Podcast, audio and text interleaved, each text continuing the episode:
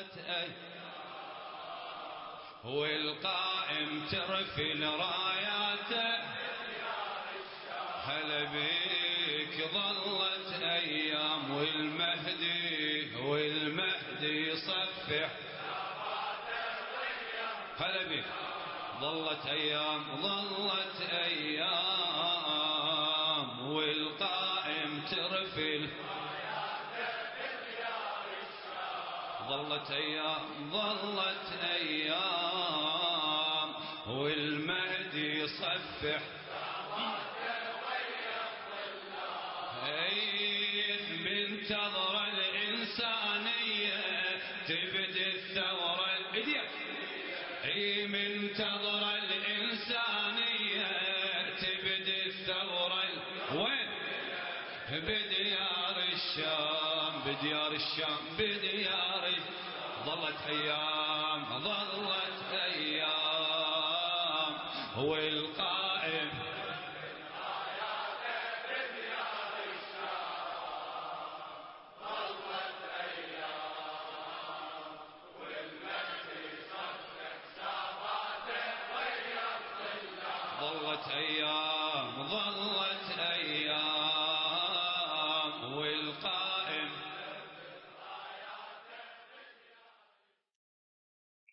يا زهراء.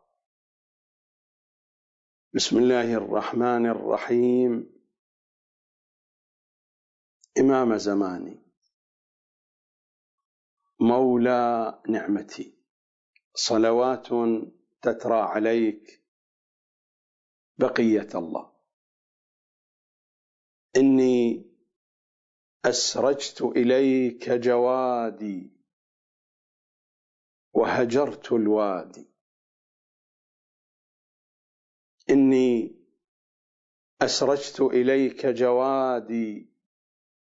وهجرت الوادي وادي الأوهام. ورفضت الأصنام وأهل الأصنام.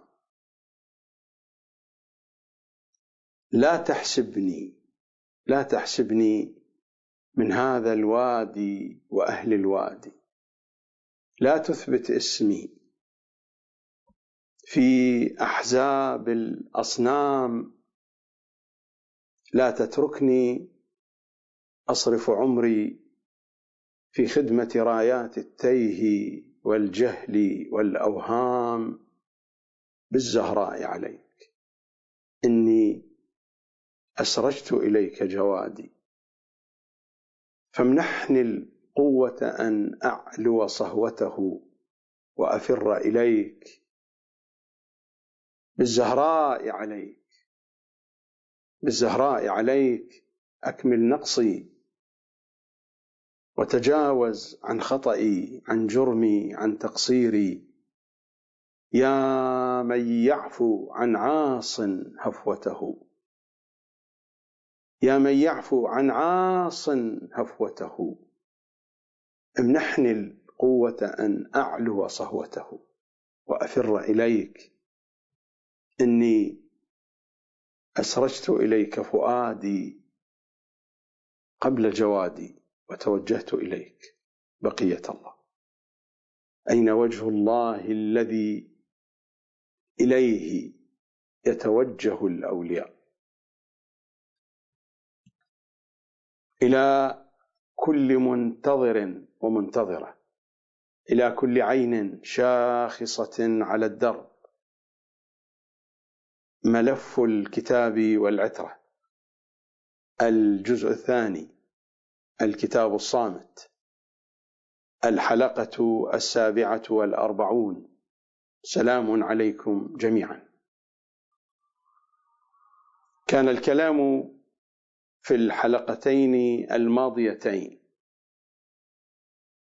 جزءا أول وجزءا ثاني تحت عنوان سياحة مختصرة بين آيات القرآن والأحاديث التفسيرية. والحلقة هذه هي الجزء الثالث من هذه السياحة المختصرة بين آيات الكتاب الكريم وأحاديث آل محمد صلوات الله وسلامه عليهم أجمعين. في الحلقة الماضية لاحظتم الفارق الكبير بين ما جاء في حديثهم صلوات الله عليهم وبين ما جاء في كتب مراجعنا وفقهائنا وعلمائنا ومفسرينا في تفسير الآية الأولى بعد البسملة من سورة النجم والنجم إذا هوى. ولاحظتم أن ما جاء في تفسير المخالفين خصوصا ما جاء في الدر المنثور لجلال الدين السيوطي من كلام ومن حديث هو أقرب إلى أهل البيت مما جاء في التبيان ومجمع البيان والميزان وبقية التفاسير الأخرى التي تعرضت لها. لاحظتم الفارق الكبير بين ما جاء في حديثهم صلوات الله عليهم بل إن ما جاء في حديثهم نقله صاحب البرهان أيضا عن المخالفين فقد ذكره ابن المغازلي الشافعي في كتابه المناقب مناقب أمير المؤمنين صلوات الله وسلامه عليه. وصاحب الميزان الطباطبائي رحمة الله عليه في الجزء التاسع عشر. بعد أن نقل كلام المخالفين وما أشار إلى أن هذا الكلام ورد في تفاسيرهم. وقال والنجم إذا هوى ظاهر الآية أن المراد بالنجم هو مطلق الجرم السماوي المضيء إلى آخره. إلى أن يقول لكن لفظ الآية لا يساعد على شيء من هذه المعاني. يعني جميع ما ذكره المخالفون هذا المعنى لا ينسجم مع التعبير القرآني ومع ذلك ذكره ولم يذكر ما جاء عن أهل البيت وهو الذي يتوافق وينسجم مع اللفظ. إذ الذي جاء عن أهل البيت أن نجما يهوي ضوءا يهوي والنجم إذا هوى لا معنى للنجم أن المراد من النجم الثريا وإذا هوى إذا سقط إذا غاب. فهل النجوم إذا غابت سقطت؟ هذا هو الذي جاء في تفاسير المخالفين وفي تفاسير علمائنا. بينما الذي جاء في حديث أهل البيت أن المراد من النجم الذي يهوي هو النور والشعاع النازل من السماء في بيت علي صلوات الله وسلامه عليه. اللغة لا تعين على الذي جاء في تفاسير المخالفين والذي نقله مفسرونا ومراجعنا وفقهاؤنا في كتبهم. اللغة لا تعين على ذلك. وظاهر القرآن الذي يحتج به مفسرونا ومراجعنا وعلماؤنا وفقهاؤنا أيضا لا يعين على ذلك. ظاهر القرآن واللغة ينسجم مع الرواية التي وردت عن إمامنا الصادق في أن النجم الذي يهوي هو الشعاع النازل من السماء في بيت علي صلوات الله وسلامه عليه. ومر الكلام في ذلك. لكننا ماذا نصنع لمراجعنا ولمفسرينا ولعلمائنا حين يعرضون بوجوههم وبعقولهم وبقلوبهم وبأرواحهم وبكتبهم وبعلمهم وبكل ما عندهم عن حديث أهل البيت يعرضون عن الأحاديث التفسيرية وينكبون على تفاسير المخالفين يكرعون فيها كروعا وينقلون منها الشيء الكثير. ويصبح المتحدث من امثالي بحديث أهل البيت ضالا وجاهلا. وتصبح الكتب المشحونة بحديث المخالفين هي كتب التفسير التي على الشيعة أن يرجعوا إليها وأن يتعلموا منها. السيد الطباطبائي في الجزء الأول من تفسير الميزان ماذا يقول في صفحة أربعين؟ وهو يتحدث عن الأحاديث والروايات التفسيرية. يقول بأن الروايات التي وردت عن أهل البيت ما هي بتفسير للقرآن وإنما هي تطبيقات. يعني الآيات دلالتها الواقعية شيء ولكن الأئمة يحاولون أن يطبقوها على معان مقاربة لمعنى الآية.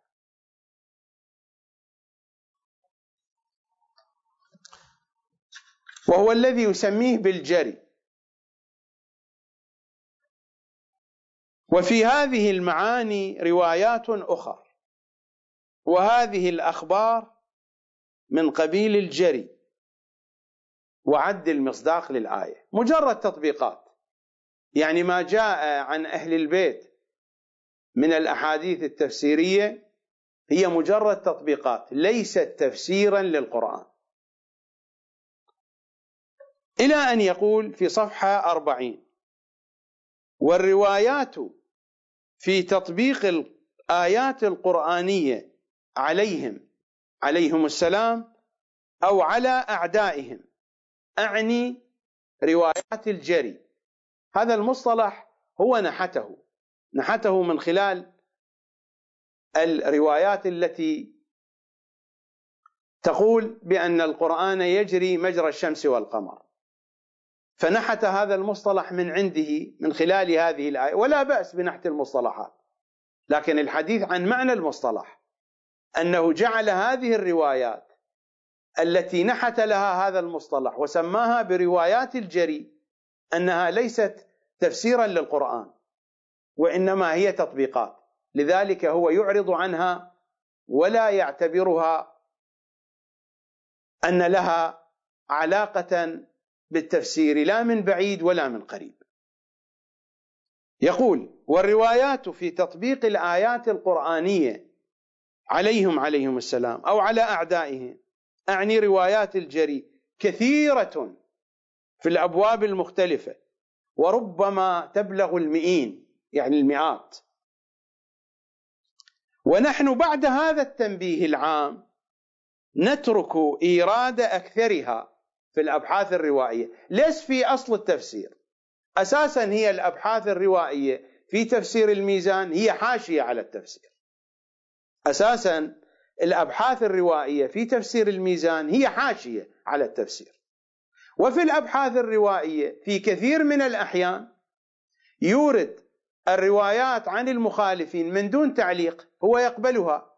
لذلك لا يعلق عليها. بينما يورد الروايات عن أهل البيت ويبدأ بتضعيفها. هذه ظاهرة واضحة في كل تفسير الميزان من أوله إلى آخره. بعد هذا التنبيه العام نترك إيراد أكثرها في الأبحاث الروائية. لماذا؟ يقول لخروجها عن الغرض في الكتاب. لماذا؟ لأن الكتاب كتاب تفسير وهذه الروايات تطبيقات. هي جري وليست تفسيرا. فلنتفق مع السيد الطباطبائي من أين تأتي بالتفسير؟ تأتي بالتفسير من كتب المخالفين ومن عندياتك. من أنت ومن المخالفون؟ حتى تكون أنت ويكون المخالفون أساسا لتفسير كلام الله. فلنفترض أن هذه الروايات مثل ما تقول تطبيقات. تطبيقات يعني مصاديق. المصاديق من خلالها نستطيع أن نصل إلى المفاهيم. فلماذا تترك روايات أهل البيت التي تقر بأنها تطبيقات؟ يعني مصاديق. هي ليست تطبيقات. هي تفسير. هي تفسير أهل البيت للقرآن. وإلا نسأل السيد الطباطبائي أين تفسير القرآن؟ تفسير القرآن في هذه الأحاديث التفسيرية التي قسم منها يبين لنا القواعد والمنهج في التفسير والقسم الآخر هو بمثابة تطبيق عملي لتلك القواعد لا تطبيق كما يقول السيد الطباطبائي يعني مصاديق إنما هو تطبيق عملي لتفسير الآيات وفقا لتلك القواعد ووفقا لذلك المنهج الذي بينه لنا أهل البيت صلوات الله وسلامه عليهم أجمعين.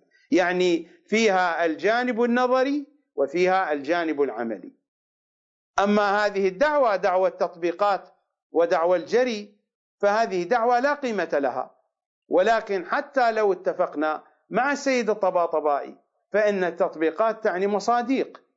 من خلال المصاديق نحن نستطيع أن نصل إلى المفاهيم. إذا لماذا تعرض عن المصاديق التي يمكن من خلالها؟ وأنت أيها السيد الطباطبائي ذلك الفيلسوف الذي يستطيع أن يخترق المصاديق إلى المفاهيم. من خلال المصاديق نستطيع أن نخترقها إلى المفاهيم. فلماذا يعرض السيد الطباطبائي عن مصاديق أهل البيت عن رواياتهم ويذهب فيأتينا بتفسير إما من عندياته وفي الأعم الأغلب نقله من المخالفين. ما في تفسير الميزان مأخوذ عن مخالفي أهل البيت صلوات الله وسلامه عليهم أجمعين. ومع ذلك قياسا مع التبيان ومجمع البيان وسائر التفاسير الأخرى فإن تفسير الميزان فيه نسبة أكثر من بقية التفاسير. يوافق حديث أهل البيت. فيه نسبة ونسبة قليلة لكن بالقياس إلى التبيان الذي هو تفسير سني خالص تفسير مخالف لأهل البيت خالص وبقية التفاسير كذلك لكن الميزان من جهة النسبة أفضل من بقية التفاسير مع أنه مشحون بكلام المخالفين وآرائهم. لا على سبيل الرد وإنما على سبيل التبني أن المؤلف يتبنى آراءه واصلا لا يشير إلى أن هذه الآراء أخذها من المخالفين.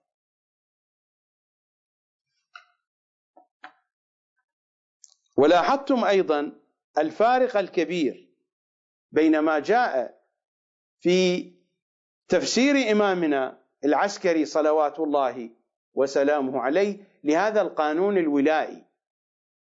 ولاية علي حسنة لا تضر معها سيئة. حب علي حسنة لا تضر معها سيئة. هذا القانون الولائي. قرأنا تفسيره وشرحه وبيانه من تفسير إمامنا العسكري صلوات الله وسلامه عليه في معرض الحديث عن الآية التاسعة والثمانين من سورة النمل. من جاء بالحسنة في معنى الحسنة. لاحظتم الفارق بين ما جاء في كلام إمامنا العسكري صلوات الله عليه وبين ما ذكره الشيخ مرتضى المطهري وبين ما نقله كذلك عن مؤسس المدرسة الأصولية الوحيد البهبهاني وبين ما ذكره السيد كمال الحيدري في الفيديو الأول الذي تخبط فيه تخبطا كبيرا. وفي الفيديو الثاني الذي حاول أن يرقع ما تقدم ولكن يبقى الفارق كبيرا جدا بين ما جاء في تفسير إمامنا العسكري وبين ما قاله هؤلاء العلماء.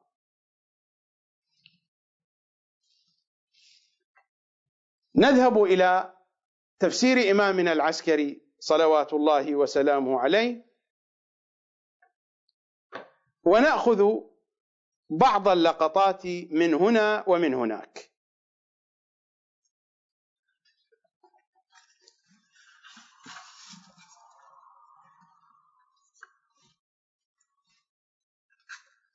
ماذا يقول إمامنا العسكري صلوات الله وسلامه عليه؟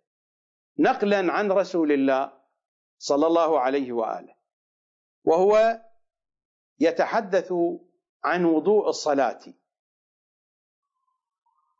وقال رسول الله صلى الله عليه وآله مفتاح الصلاة الطهور.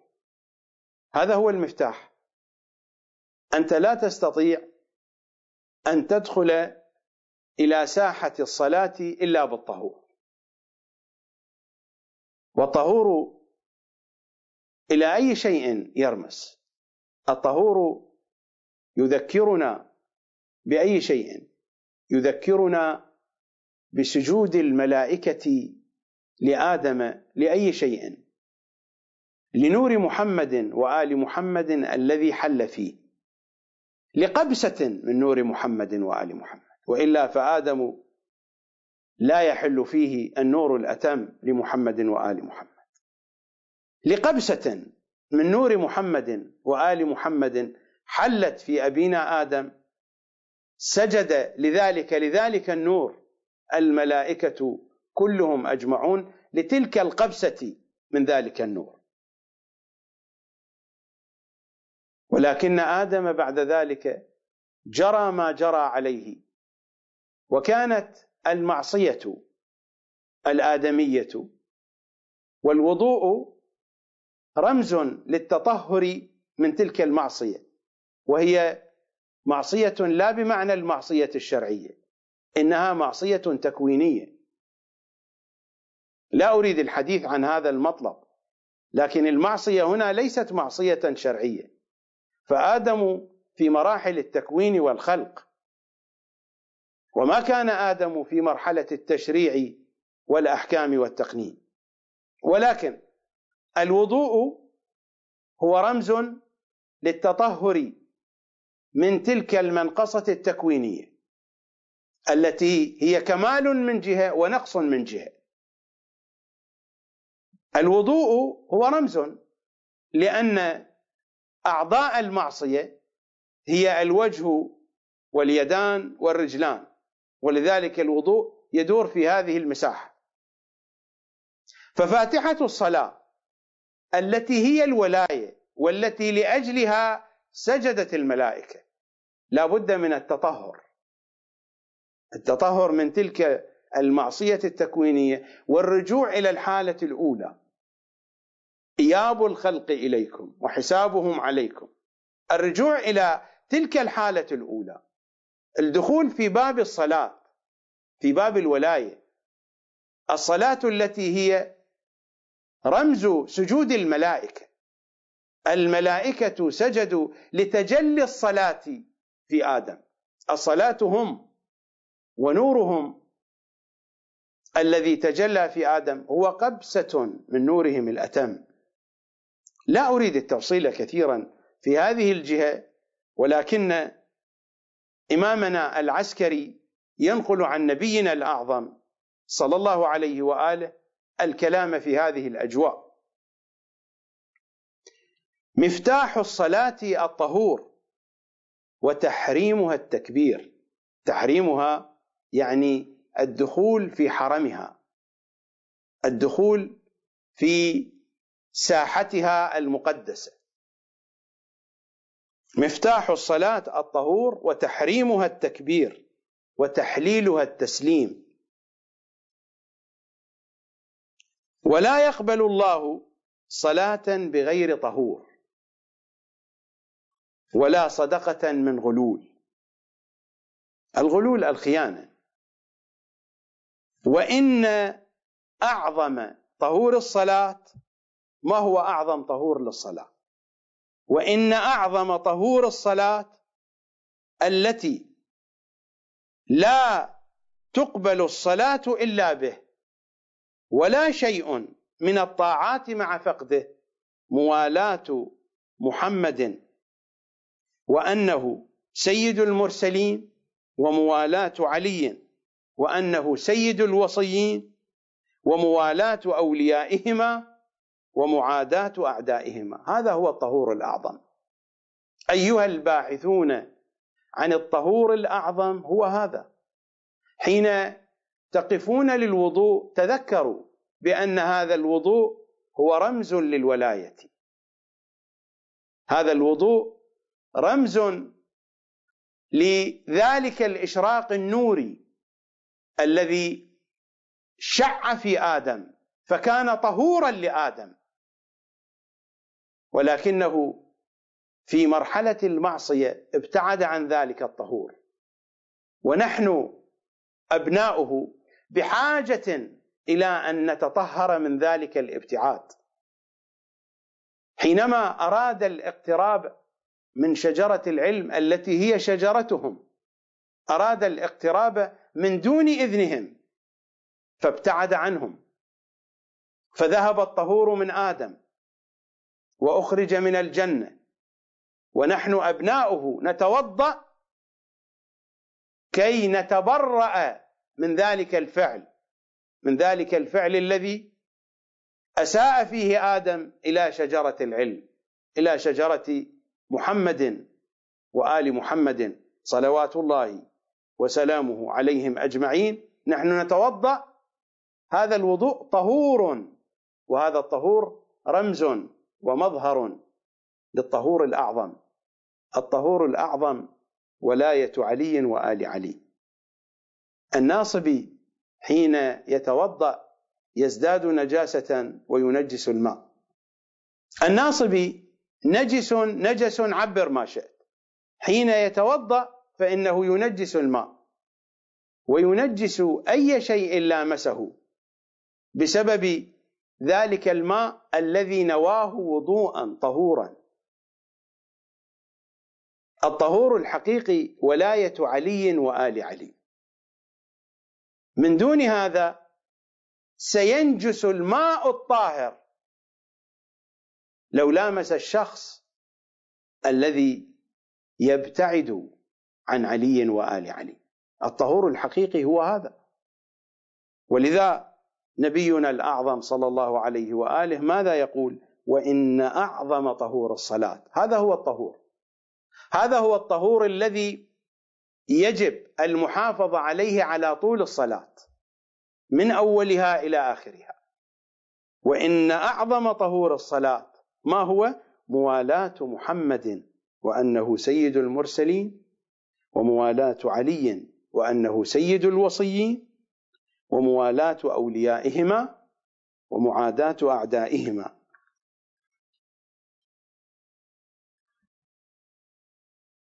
الرواية طويلة وأنا كما قلت أخذ لقطات من هنا ومن هناك. إلى أن يقول صلى الله عليه وآله وسلم وإن قال في آخر وضوئه أو غسله من الجنابة. ماذا قال؟ سبحانك اللهم وبحمدك. أشهد أن لا إله إلا أنت. أستغفرك وأتوب إليك. أشهد أن محمدا عبدك ورسولك. وأشهد أن عليا وليك وخليفتك بعد نبيك على خليقتك وأن أولياءه وأوصياءه خلفاؤك. ماذا يجري على هذا؟ تحاتت عنه ذنوبه كلها كما يتحات ورق الشجر. وخلق الله بعدد كل قطرة من قطرات وضوئه أو غسله ملكا يسبح الله ويقدسه ويهلله ويكبره ويصلي على محمد وآله الطيبين وثواب ذلك لهذا المتوضئ إلى آخر الرواية. الروايات والأحاديث فيها تفاصيل كثيرة ووقت البرنامج لا يكفي لأن نقف عند كل صغيرة وكبيرة. رواية أخرى أيضا أقتطفها من تفسير إمامنا العسكري. لقطة أخرى. ألا ولعن الله قتلة الحسين والحديث عن إمامنا العسكري صلوات الله وسلامه عليه عن رسول الله صلى الله عليه وآله. ألا ولعن الله قتلة الحسين ومحبيهم وناصريهم يعني محبي قتلة الحسين. ألا ولعن الله قتلة الحسين ومحبيهم وناصريهم والساكتين عن لعنهم. من غير تقية تسكتهم. ألا وصلى الله على الباكين على الحسين بن علي رحمة وشفقة واللاعنين لأعدائهم والممتلئين عليهم غيظا وحنقا. ألا وإن الراضين بقتل الحسين عليه السلام شركاء قتلته. ألا وإن قتلته وأعوانهم وأشياعهم والمقتدين بهم براء من دين الله. ألا إن الله ليأمر الملائكة المقربين أن يتلقوا دموعهم المصبوبة دموع الباكين على الحسين. أن يتلقوا دموعهم المصبوبة لقتل الحسين عليه السلام. إلى الخزان في الجنان فيمزجونها بماء الحيوان وهو أشرف أنواع المياه في الجنان. فيمزجونها بماء الحيوان فيزيد في عذوبتها وطيبها ألف ضعفها. وإن الملائكة ليتلقون دموع الفرحين الضاحكين. دموع الفرحين الضاحكين حين يضحك الإنسان بقوة تدمع عيونه دموع الضحك. وإن الملائكة ليتلقون دموع الفرحين الضاحكين لقتل الحسين عليه السلام ويلقونها في الهاوية في هاوية جهنم.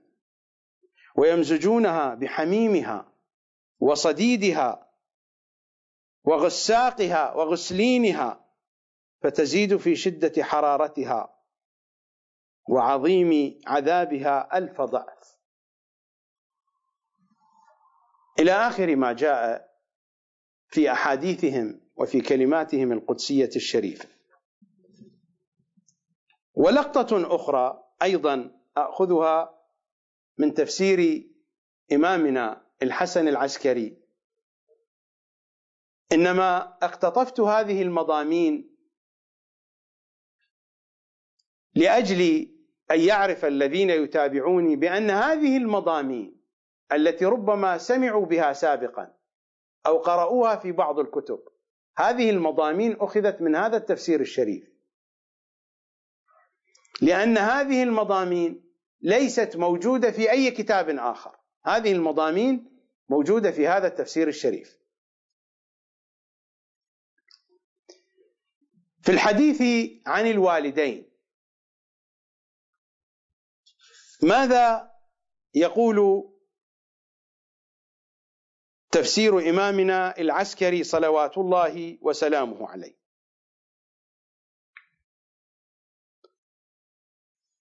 وقال قال الله عز وجل وبالوالدين إحسانا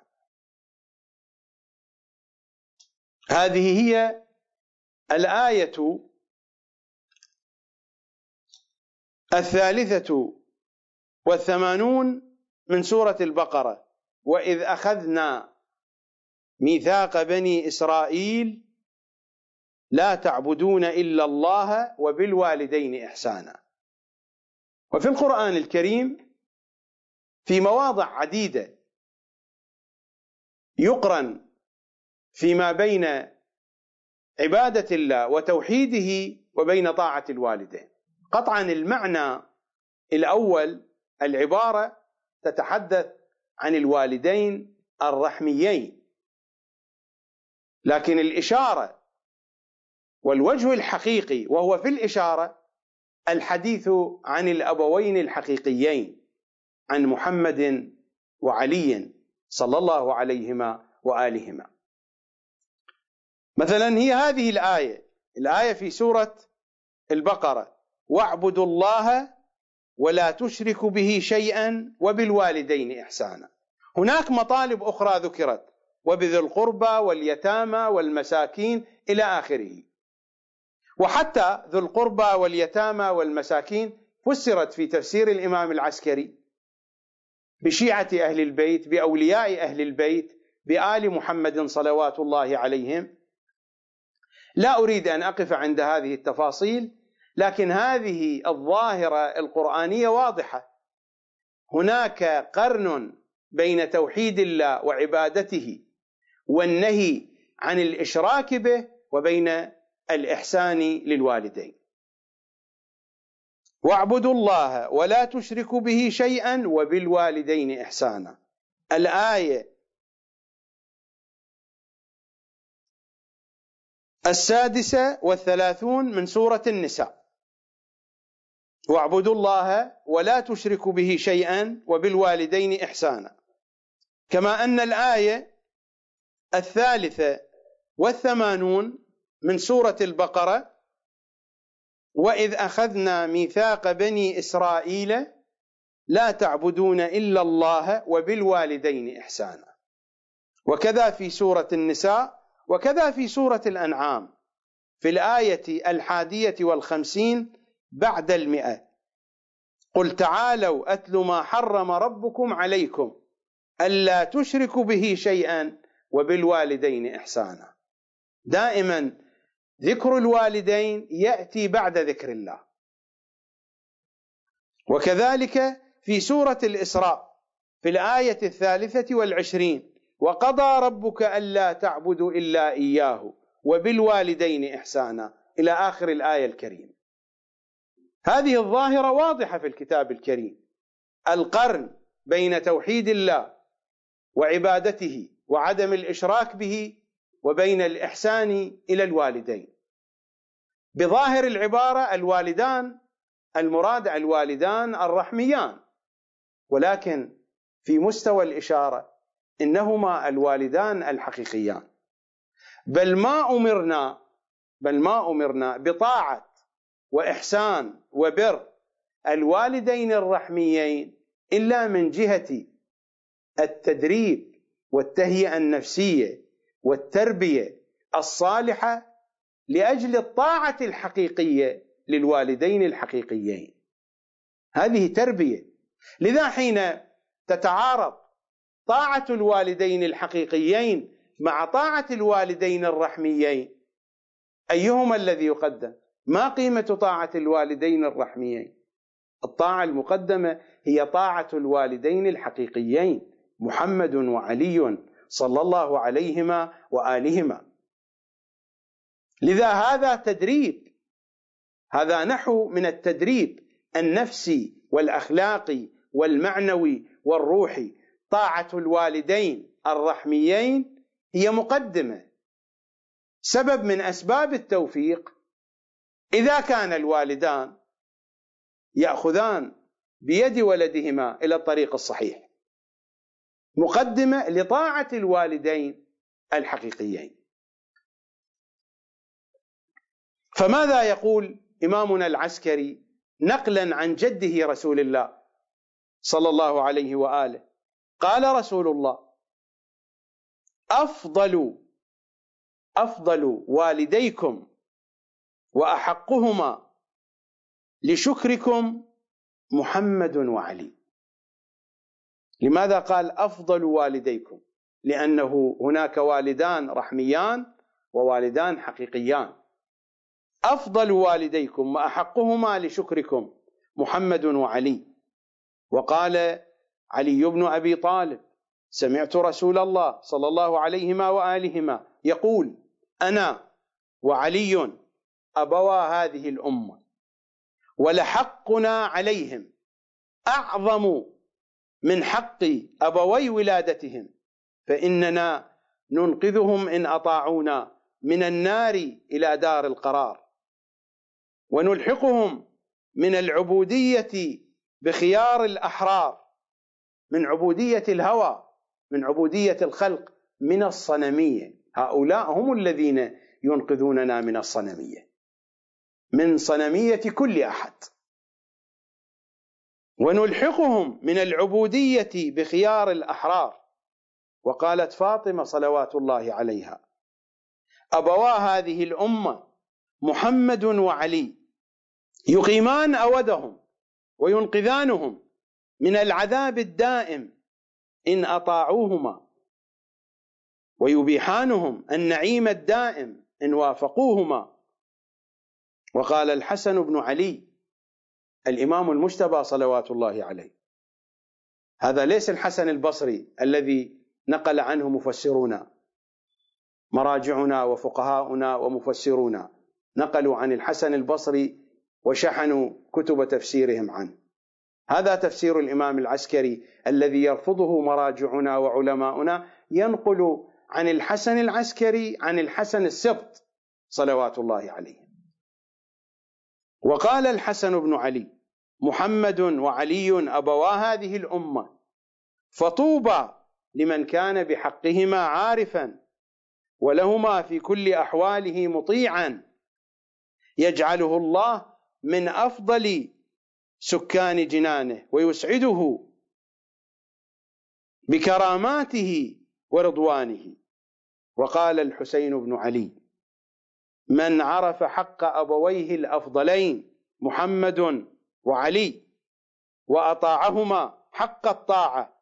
قيل له تبحبح في أي الجنان شئت وقال علي بن الحسين إن كان الأبوان إنما عظم حقهما على أولادهما لإحسانهما إليهم فإحسان محمد وعلي إلى هذه الأمة أجل وأعظم فهما بأن يكون أبويهم أحق.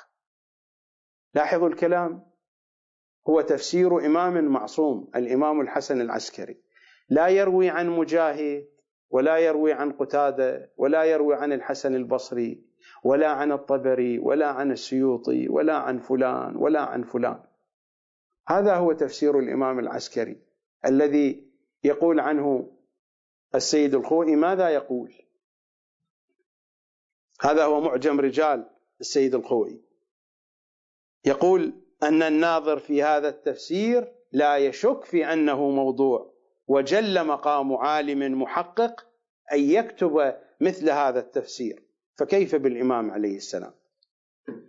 فماذا نقول عن تفسيرك يا سيدنا الخوي وأنت تنقل عن المخالفين. وماذا نقول عن بقية التفاسير؟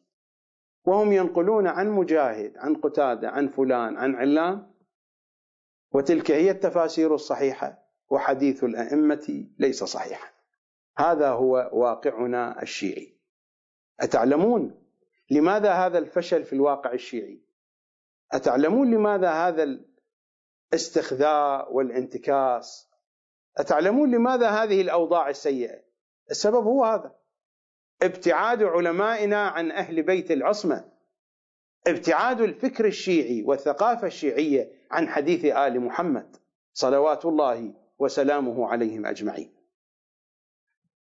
وقال محمد بن علي الباقر عن كل المعصومين عن رسول الله عن أمير المؤمنين عن الصديقه الطاهره عن الإمام الحسن عن سيد الشهداء عن زين العباد. وقال محمد بن علي الباقر من أراد أن يعرف كيف قدره عند الله لاحظوا هذا القانون المهم. من أراد أن يعرف كيف قدره عند الله فلينظر كيف قدر أبويه الأفضل عنده محمد وعلي. الميزان هو هذا. هكذا يعلمنا تفسير الإمام العسكري. هذه موازين تفسير الإمام العسكري. الذي يرفضه مراجعنا وعلماؤنا. ماذا يقول إمامنا الباقر؟ من أراد أن يعرف كيف قدره عند الله فلينظر كيف قدر أبويه الأفضل عنده محمد وعلي. وقال جعفر بن محمد من رعى حق أبويه الأفضلين من هم؟ محمد وعلي. لم يضره ما أضاع من حق أبوي نفسه. وسائر عباد الله فإنهما محمد وعلي يرضيانهم بسعيهما. وقال موسى بن جعفر لعظم ثواب الصلاة على قدر تعظيم المصلي أبويه الأفضلين محمد وعلي. لعظم ثواب الصلاة. أي صلاة؟ ليس المراد الصلاة على محمد وآل محمد. هذا من جملة المصادق وإنما المراد الصلاة الواجبة والتي هي جوهرها ولبها الصلاة على محمد وآل محمد ومن دونها لا تقبل. الصلاة الواجبة الصلاة المندوبة والتي جوهرها ولبابها الصلاة على محمد وآل محمد. قدر الثواب فيها هذا. لعظم ثواب الصلاة على قدر تعظيم المصلي أبويه الأفضلين. وكيف توضأ؟ وكيف كان طهوره قبل قليل؟ الطهور الأعظم ولاء محمد وعلي صلى الله عليهما وآلهما. لعظم ثواب الصلاة على قدر تعظيم المصلي أبويه الأفضلين محمد وعلي. وقال علي بن موسى الرضا أما يكره أحدكم أن ينفى عن أبيه وأمه اللذين ولدا؟ هذا أبغض شيء إلى نفس الإنسان حين يقال له بأنك ليس من أبيك. حين يقال بأن هذا الأب ليس أبا. لك وهذه الأم ليست أما لك.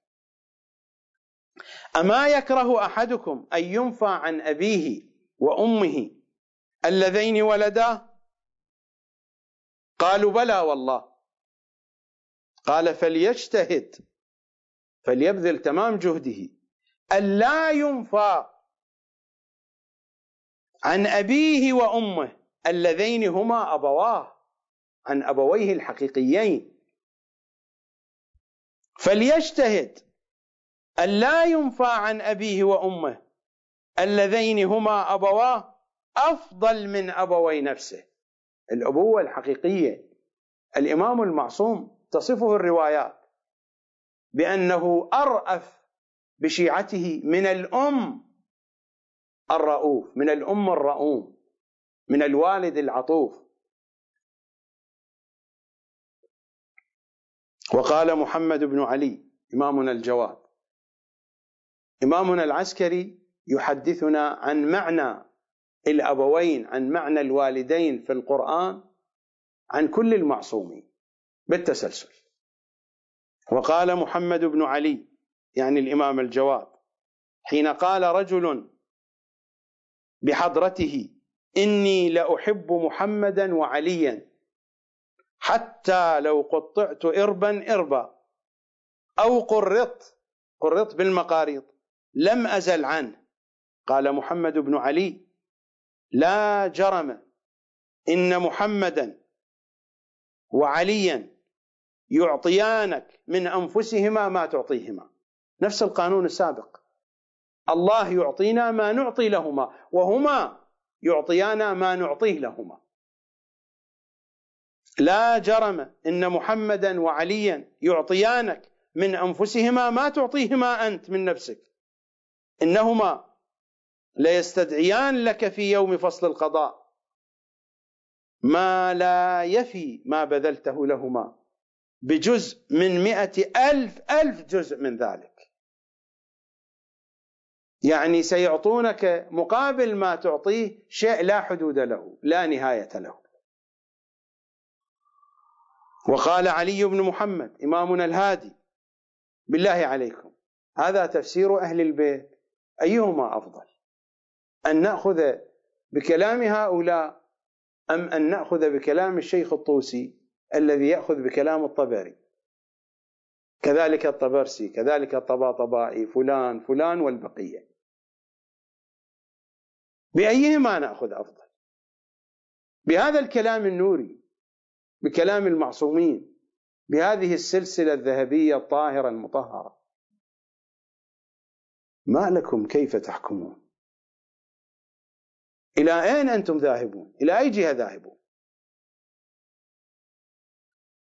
قال علي بن محمد إمامنا الهادي من لم يكن والدا دينه من هم؟ والدا ديننا من؟ محمد وعلي. من لم يكن والدا دينه محمد وعلي أكرم عليه من والدي نسبه فليس من الله في حل ولا حرام ولا كثير ولا قليل لأن الدين هو هذا. وقال الحسن بن علي إمامنا العسكري صلوات الله عليه ابتدأ من والده رسول الله وانتهى بأبيه الهادي ثم هو ختم الكلام. هذه محاضرة كاملة. هذه محاضرة كاملة. ألم يكن يلقي هذه الدروس على هؤلاء الذين رووا لنا التفسير؟ هذه محاضرة كاملة. وقال الحسن بن علي من آثر طاعة أبوي دينه محمد وعلي على طاعة أبوي نفسه. قال الله عز وجل لأوثرنك كما آثرتني. لأن طاعة الوالدين طاعة الله. رضا الله من رضا الوالدين هما الوالدان. يرضى الله لرضا فاطمة ويسخط لسخطها نفس المضمون. المضمون الحقيقي هو هذا. قال الله عز وجل لأوثرنك كما آثرتني ولأشرفنك بحضرة أبوي دينك كما شرفت نفسك بإيثار حبهما على حب أبوي نسبك. إلى آخر الكلام الكلام طويل. هذه لقطة جميلة من تفسير إمامنا العسكري صلوات الله وسلامه عليه. هذه صور. اقتطفتها لكم من هذا التفسير الشريف. عن الوضوء عن دموع الحسينيين التي تمزج بماء الحيوان وعن الوالد الحقيقي محمد وعلي. والدنا الحقيقي هم محمد وآل محمد. عيوننا إلى إمام زماننا صلوات الله وسلامه عليه. ديننا إمام زماننا. قرآننا إمام زماننا. إسلامنا إيماننا كعبتنا قبلتنا إنه وجه الله وكفى. وجه الله الذي إليه نتوجه في كل آن. صلوات تترى عليك بقية الله. إني أسرجت إليك جوادي يا ابن رسول الله. فامنحني القوة أن أعلو صهوته وأفر إليك. بالزهراء عليك.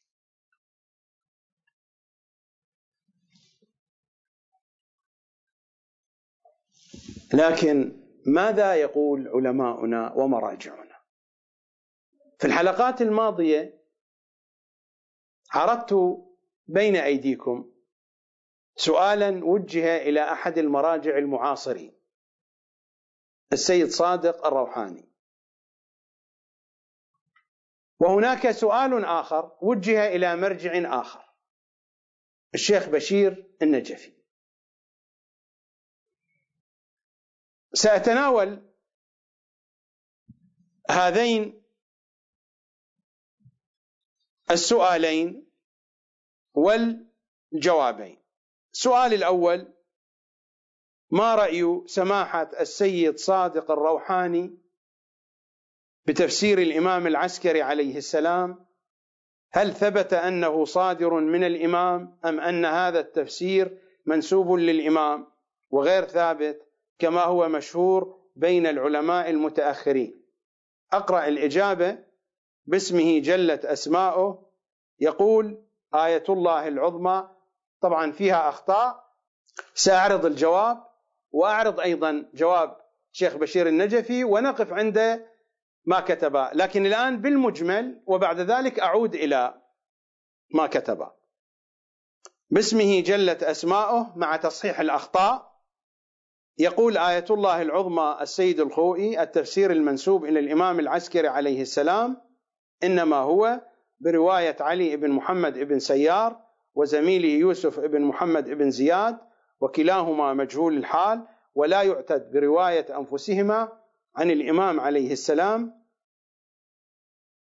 اهتمامه بشأنهما وطلبه من أبويهما إبقاءهما لإفادتهما العلم الذي يشرفهما الله به. رفض كامل لتفسير الإمام العسكري رأيه هو رأي السيد الخوئي والسيد صادق الروحاني هو أحد تلامذة السيد الخوئي. جواب الشيخ بشير النجفي هناك سؤالان. السؤال الأول ما رأي سماحة الشيخ النجفي في تفسير البيان للسيد الخوئي رضوان الله عليه؟ هل تنصحنا بقراءته؟ وما هي أفضل التفاسير التي تنصحوننا بقراءتها؟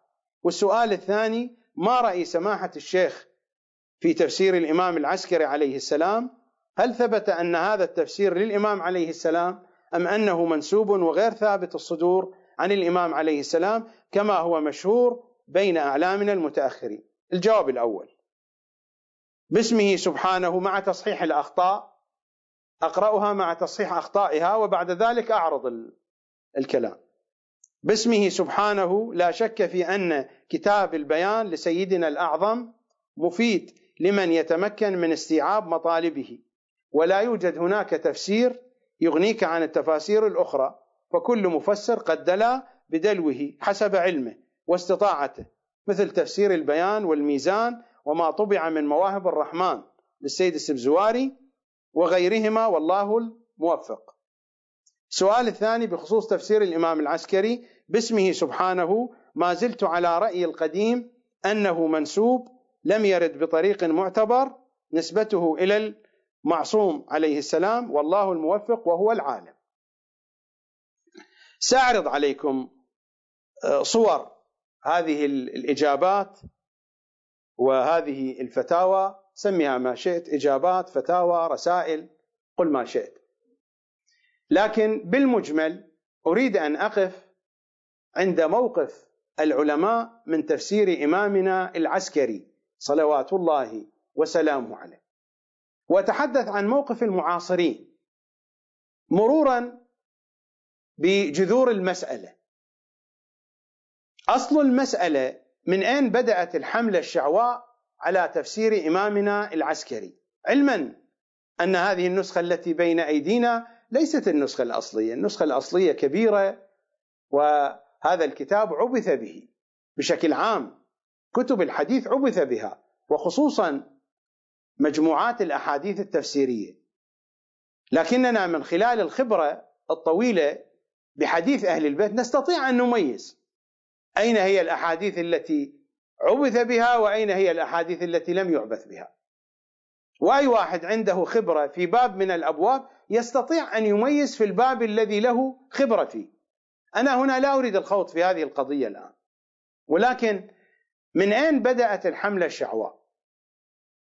بدأت الحملة الشعواء من ابن الغضائري. ابن الغضائري يقولون عنده كتاب اسمه غير معروف يختلفون في اسمه. وحتى المؤلف هل هو الغضائري الأب أو الغضائري الابن أيضا اختلفوا فيه.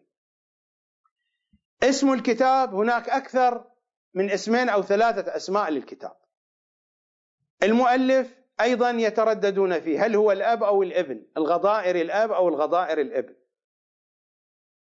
هل رأى أحد الكتاب؟ لا يوجد أحد قد رأى هذا الكتاب. ولكن هذا الكتاب سيف مسلط على حديث أهل البيت. يسلطه مراجعنا وعلماؤنا خصوصا المعاصرون منهم.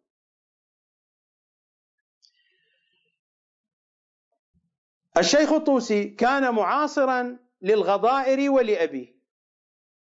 الكتاب الآن يقولون هو لابن الغضائر للغضائر الابن. لا يفرق إذا كان للغضائر الأب أو للغضائر الابن. هذا ليس مهما.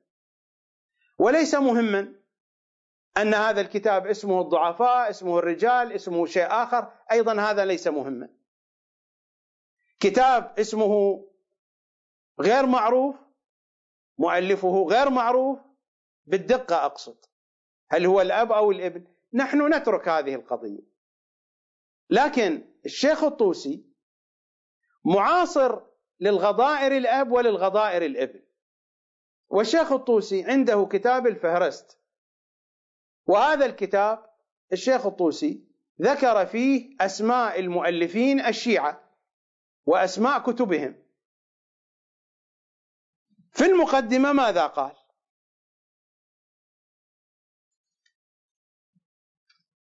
قال إلا ما قصده أبو الحسين أحمد ابن الحسين ابن عبيد الله يعني ابن الغضائري. فإنه عمل كتابين أحدهما ذكر فيه المصنفات يعني الكتب. والآخر ذكر فيه الأصول الأصول الأربعمائة.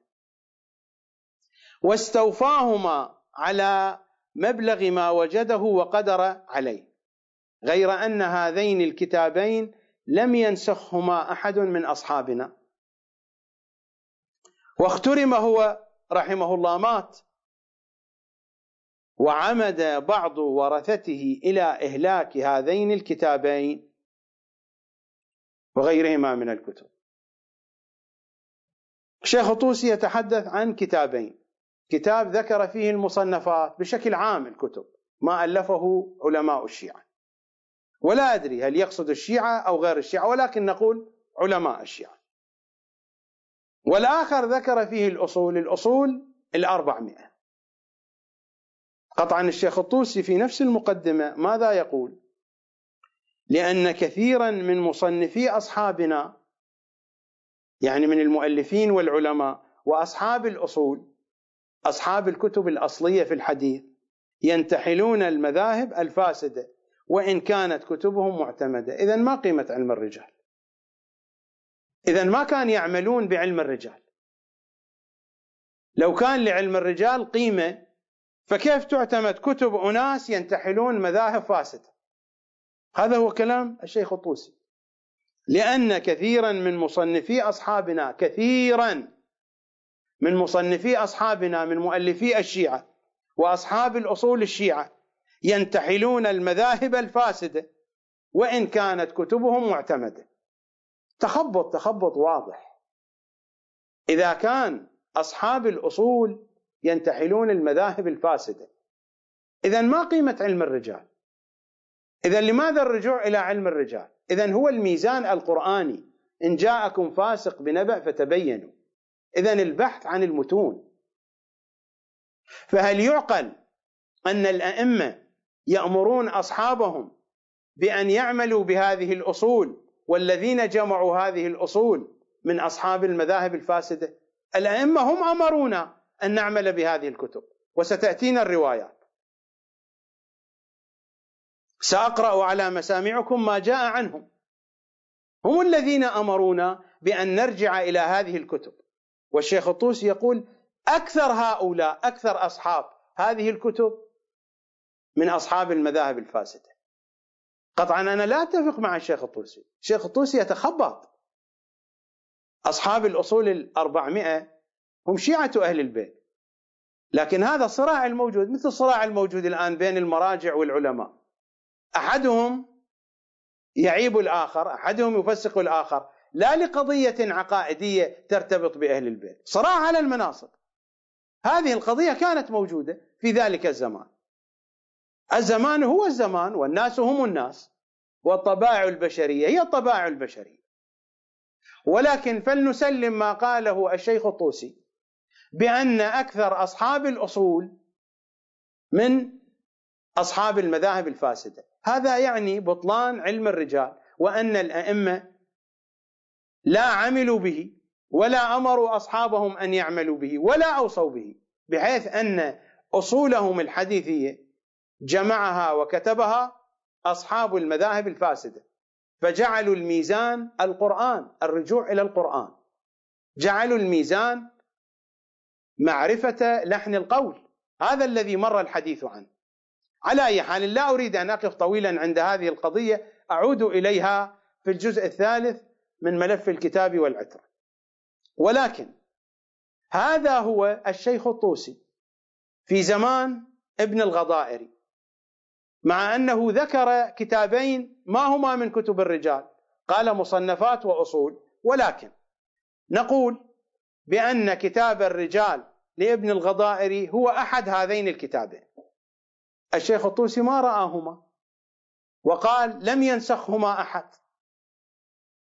وأن أقرباء ابن الغضائري أتلفوا هذه الكتب وانتهينا وانتهى الأمر.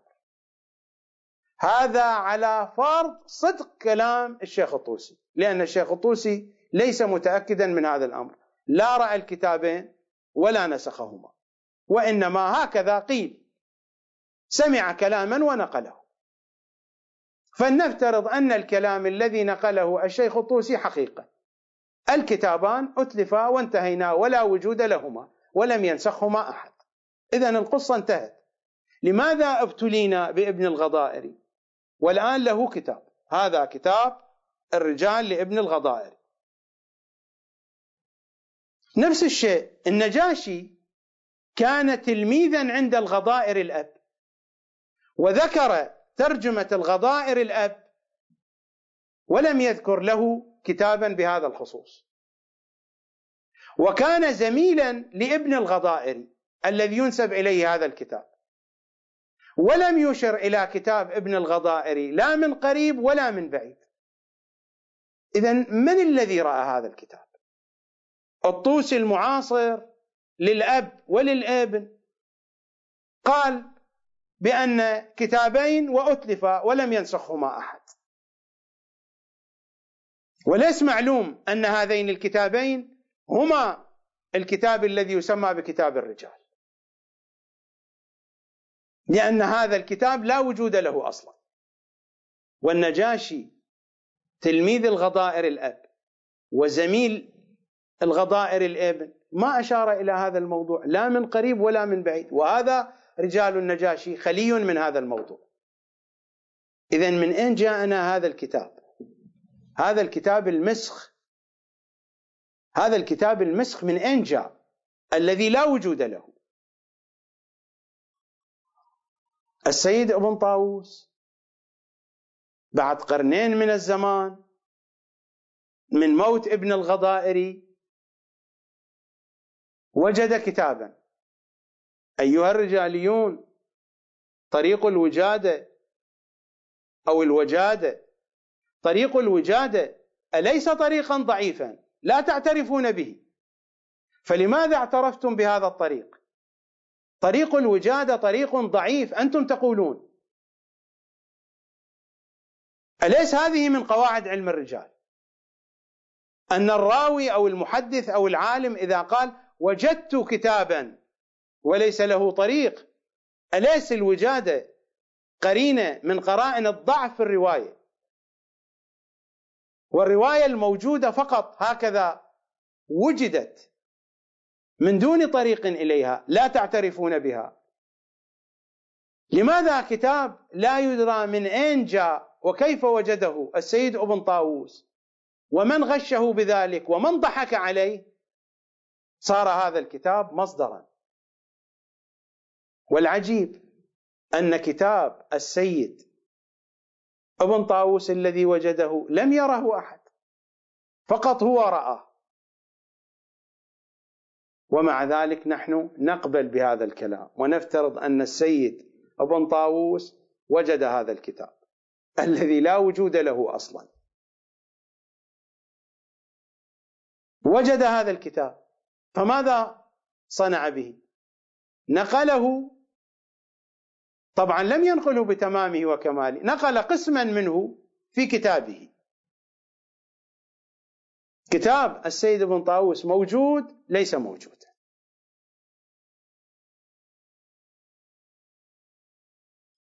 من أين إذن هذه المعلومات؟ هناك القهبائي هناك التستري فلان فلان. نقلوا عن السيد ابن طاووس. الآن الموجود عندنا هو كتاب القهبائي. نقل عن كتاب السيد ابن طاووس. وحتى نسخ القهبائي فيها اختلاف. من هنا جاءت الطامة الكبرى ومن هنا سل السيف على حديث أهل البيت بهذه الطريقة الغريبة. الرجاليون يبحثون عن الأسانيد أين الأسانيد في كل هذا؟ أين الطرق الصحيحة في كل هذا؟ السيد الجلالي الذي جمع معلومات من هنا ومن هناك وشكل منها كتابا سماه الرجال لابن الغضائري. هو يقول في المقدمة أقرأ لكم المقدمة. يقول إن اختفاء الكتاب طيلة قرنين. 450 هجري وحتى 644 450 هجري هي وفاة ابن الغضائري إن اختفاء الكتاب طيلة قرنين. 450 هجري وحتى 644 هجري. زمان السيد ابن طاووس لا يشكل عقبة في تصحيح نسبته. كيف يعني؟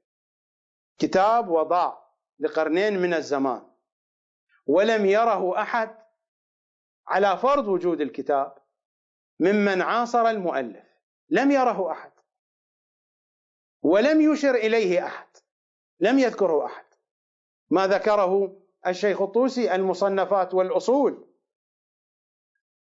ليس اسما لهذا الكتاب. هذا الكتاب قيل اسمه الرجال.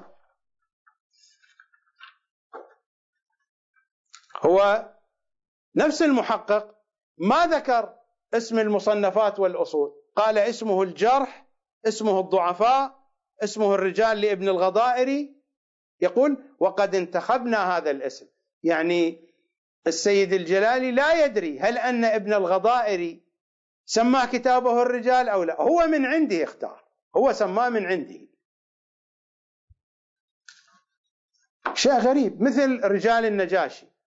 النجاشي سمى كتابه الفهرست والفهرست ليس كتابا رجاليا إنما هو كتاب لتعداد أسماء المؤلفين والمؤلفات. هذه هي الحقيقة. ولكن التزييف موجود على طول الخط. من الذي سماه الرجال؟ سماه العلامة الحلي.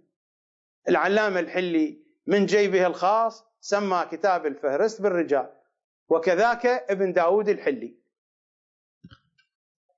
الآن السيد الجلالي أيضا من عنده سمى هذا الكتاب الرجال وإلا هو في المقدمة يقول سمي الكتاب الجرح وسمي الضعفاء ويعرف بالرجال لابن الغضائري. وقد انتخبنا هذا الاسم لما نقدم له إلى آخر الكلام. يعني هذا الاسم الرجال لا يمتلك السيد الجلالي ولا غير السيد الجلالي يقينا أن اسم الكتاب هو الرجال. انتخاب من المحقق من السيد الجلالي. إن اختفاء الكتاب طيلة قرنين لا يشكل عقبة في تصحيح نسبته. بعد ذلك يوجد روايات أهل البيت موجودة والكتب متناقلة تضعف وتنفى.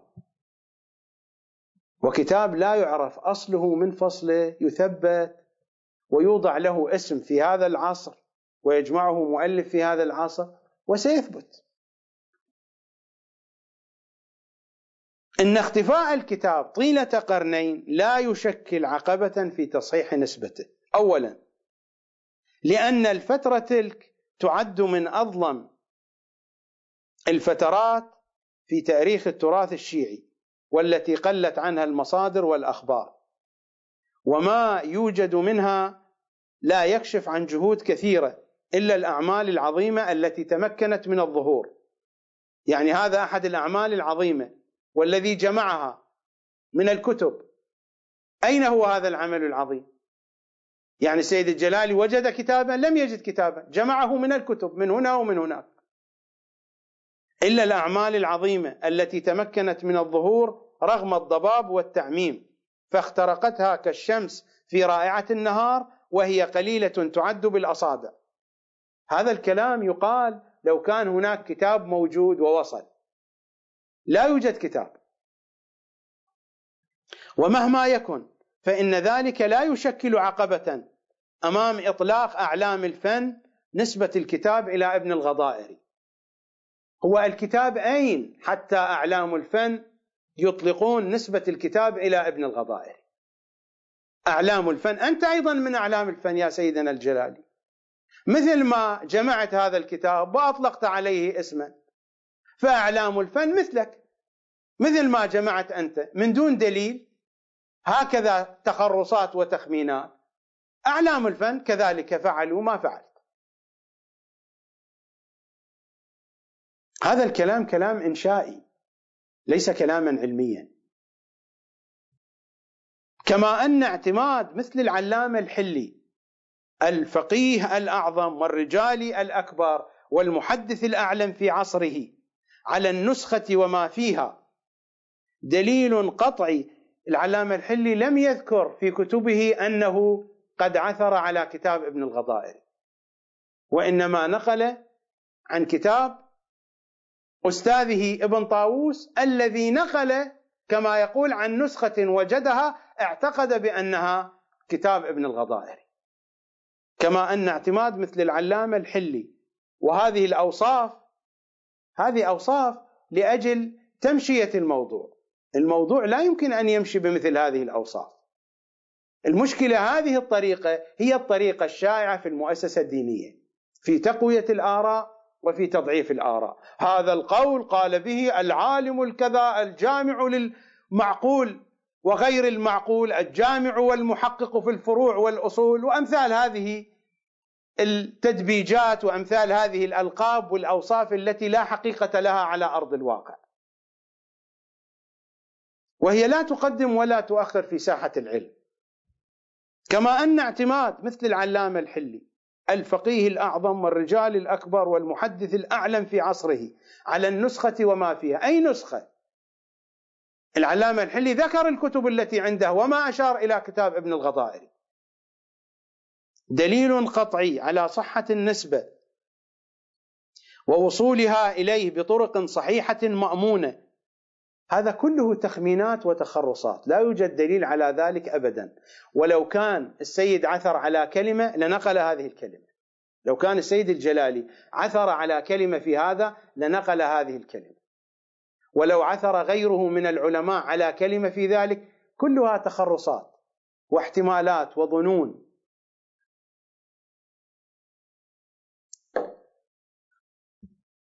إلى أن يقول فلا بد من الوثوق بما قدموه. يعني هؤلاء الرجاليون. مع أن بعض الأعلام كالشهيد الثاني قد صرح بطريقه إلى صاحب الكتاب ابن الغضائر كما قيل. الآن في أي مكان؟ لا يوجد. في أي مكان صرح الشهيد الثاني وما هو طريقه؟ كما قيل. يعني هو لم يكن قد شاهد ذلك. كما قيل في أي مكان في أي مصدر كلام كله تخرصات في تخرصات. لو رجعنا إلى كلام ابن الغضائري الذي ذكره عن تفسير الإمام العسكري كلامه خاطئ. لا يوافق هذا الكتاب.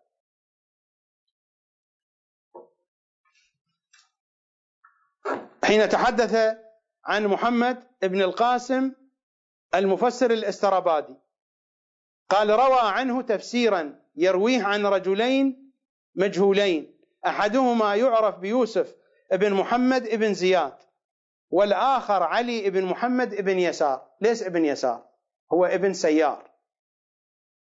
عن أبيهما ما موجود في الكتاب عن أبيهما. عن أبي الحسن الثالث عن الإمام الهادي هو عن الإمام العسكري. والتفسير موضوع عن سهل الديباجي عن أبيه ما موجود اسم سهل الديباجي ولا والد سهل الديباجي هذا الموجود في كتاب ابن الغضائري وهذا هو الذي اعتمده العلامة الحلي وعلى أساسه ضعف تفسير الإمام العسكري وكل العلماء الذين جاءوا بعد العلامة الحلي اعتمدوا على كلام العلامة الحلي. والعلامة نقل نفس هذه الأخطاء. هذا هو الموجود في رجال العلامة. خلاصة الأقوال نقل نفس الكلام الموجود هنا. وإن كان هو هذا الكلام منقول أيضا عن العلامة لأنه لا يوجد كتاب اسمه رجال ابن الغضائري. هذا كتاب صنعه السيد الجلالي جمعه من هنا ومن هنا.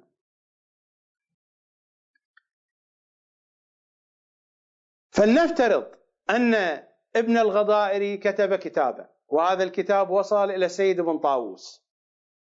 والعلامة الحلي نقل عن السيد ابن طاووس. ولا نشكك في كتاب ابن الغضائري الموجود في كتاب ابن الغضائري خلاف الموجود في تفسير الإمام العسكري. هذا الكلام يختلف عن الكلام الموجود هنا. اولا ابن يسار ليس ابن يسار هو ابن سيار. ثانيا لم يرويا عن أبيهما عن أبي الحسن الثالث وإنما رويا عن الإمام الحسن العسكري. أما هنا رويا عن أبيهما عن أبي الحسن الثالث. عن أبيهما أيضا خطأ لأنهما ليس من أب واحد. المفروض أن يكتب عن أبويهما. خطأ في اللغة خطأ في النحو خطأ في الأسماء خطأ في كل شيء. لأن العلامة الحلي اعتمد على هذه الترهات العلماء من بعده اعتمدوا على الترهات التي اعتمدها العلامة الحلي. إلى أن وصلنا إلى زمان السيد الخوئي فقال السيد الخوئي أن هذا التفسير لا يشك الناظر فيه في أنه موضوع وجل مقام عالم محقق أن يكتب مثل هذا التفسير فكيف بالإمام عليه السلام؟ إذا في رأي السيد الخوئي في رأي السيد الخوئي أن هذا التفسير بتمامه لا علاقة له بأهل البيت. هل قرأه السيد الخوئي أم لم يقرأه؟ هو لم يصرح. قال مع أن الناظر في هذا التفسير لا يشك في أنه موضوع.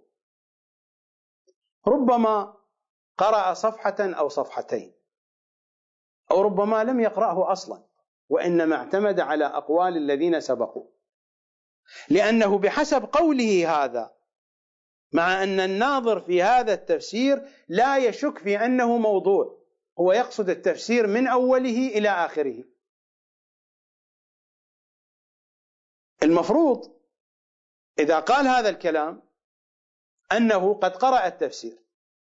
وإذا كان قد قرأ التفسير المفروض أنه لا يعتمد على رواياته. لماذا في تفسيره البيان نقل رواية من روايات تفسير الإمام العسكري؟ هو لا يعلم بأن هذه الرواية من تفسير الإمام العسكري. هو في البداية ماذا قال؟ قال في المقدمة وسيجد القارئ أني لا أحيد في تفسيري هذا عن ظواهر الكتاب ومحكماته وما ثبت بالتواتر أو بالطرق الصحيحة من الآثار الواردة عن أهل بيت العصمة.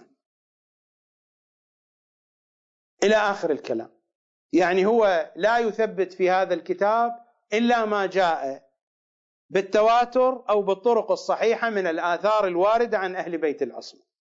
هو طبعا نقل حتى عن البخاري. فهل ثبت هذا بالتواتر عن أهل البيت؟ هو نقل عن البخاري أيضا. ارجعوا إلى صفحة 422 نقل عن البخاري. لا شأن لي بنقله عن البخاري. في صفحة 421 نقل رواية روى الصدوق بإسناده عن الحسن بن علي العسكري. عن آبائه عن أمير المؤمنين أنه قال إلى آخر الرواية. من أين نقلها؟ كتب في الحاشية تفسير البرهان الجزء الأول. نذهب إلى تفسير البرهان. هذا هو تفسير البرهان الجزء الأول. الرواية موجودة بحسب الطبعة التي نقل عنها السيد الخوي صفحة 26 الطبعة التي بين يدي الجزء الأول مؤسسة الأعلمي في صفحة 99 الرواية الثالثة. محمد بن علي بن بابوي قال حدثنا محمد بن القاسم المعروف بأبي الحسن الجرجاني. قال حدثني يوسف بن محمد بن زياد وعلي بن محمد بن سيار. هذه الرواية نقلها صاحب تفسير البرهان عن أي كتاب؟ نقلها عن عيون أخبار الرضا. وهذا عيون أخبار الرضا. وهذا هو الجزء الأول من عيون أخبار الرضا صلوات الله عليه. هذه الطبعة طبعة مؤسسة الأعلمي. صفحة 270 رواية رقم 60 هذه الرواية منقولة عن تفسير الإمام الحسن العسكري. إذا نذهب إلى تفسير الإمام الحسن العسكري بحسب الطبعة الموجودة عندي موجودة هذه الرواية في صفحة تسعة فضل فاتحة الكتاب. الطبعة التي عندي هي منشورات ذوي القربى الطبعة الأولى. إيران قم المقدسة. هذا هو تفسير الإمام الحسن العسكري. أنا ما أستطيع أن أقرأ كل ما جاء في الكتب لكنني أرشدكم لمن أراد أن يتأكد من حقيقة الموضوع. الرواية هذه أساسا موجودة في تفسير الإمام العسكري بحسب الطبعة التي عندي هي في صفحة تسعة. إذا موجود طبعات أخرى اذهبوا إلى فضل فاتحة الكتاب بداية التفسير. قال أمير المؤمنين وإن بسم الله الرحمن الرحيم آية من فاتحة الكتاب وهي سبع آيات تمامها بسم الله الرحمن الرحيم إلى آخر الكلام. رواية طويلة. هذه الرواية أساسا موجودة في تفسير الإمام الحسن العسكري. نقلها الشيخ الصدوق في كتابه عيون أخبار الرضا. هذه الطبعة التي عندي منشورات مؤسسة الأعلمي وهذا هو الجزء الأول. 1984 ميلادي بيروت لبنان. صفحة 270 الحديث رقم 60 هذا الباب ربما الطبعات مختلفة. عنوان هذا الباب فيما جاء عن الإمام علي بن موسى الرضا عليهما السلام من الأخبار المتفرقة. باب 28 فيما جاء عن الإمام علي بن موسى عليهما السلام من الأخبار المتفرقة. الخبر رقم 60 نقله بسنده عن تفسير الإمام الحسن العسكري. السيد هاشم البحراني نقل نفس هذه الرواية في تفسيره البرهان هذه صفحة 99 الجزء الأول ثواب فاتحة الكتاب وفضلها والبسملة آية منها وفضلها. الرواية الثالثة نقلها عن الشيخ الصدوق محمد بن علي بن بابوي وفي الحاشية منقولة عن عيون أخبار الرضا. نفس هذه الطبعة. الجزء الأول صفحة 270 السيد الخوئي نقل هذه الرواية عن تفسير البرهان.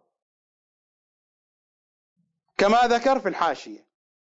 تفسير البرهان الجزء الأول صفحة 26 طبعا التي نقل منها. هذه الرواية من تفسير الإمام الحسن العسكري ولا يوجد مصدر آخر لها سيد الخوئي أخذ عهدا على نفسه أنه لا ينقل إلا الروايات الصحيحة والمتواترة. هكذا قال. هذه الرواية يبدو أنه نقلها وهو لا يعلم أن هذه الرواية من تفسير الإمام العسكري الذي قال عنه بأنه موضوع. هذه قرينة واضحة بأنه لم يكن قد اطلع على التفسير. أو إذا كان قد اطلع فاطلع على جانب جزئي منه. فكيف يتم الحكم على كتاب لم يتم الاطلاع عليه كاملا؟ كيف يمكن ذلك؟ العلامة الحلي كذلك. العلامة الحلي نقل كلام ابن الغضائري بأخطائه.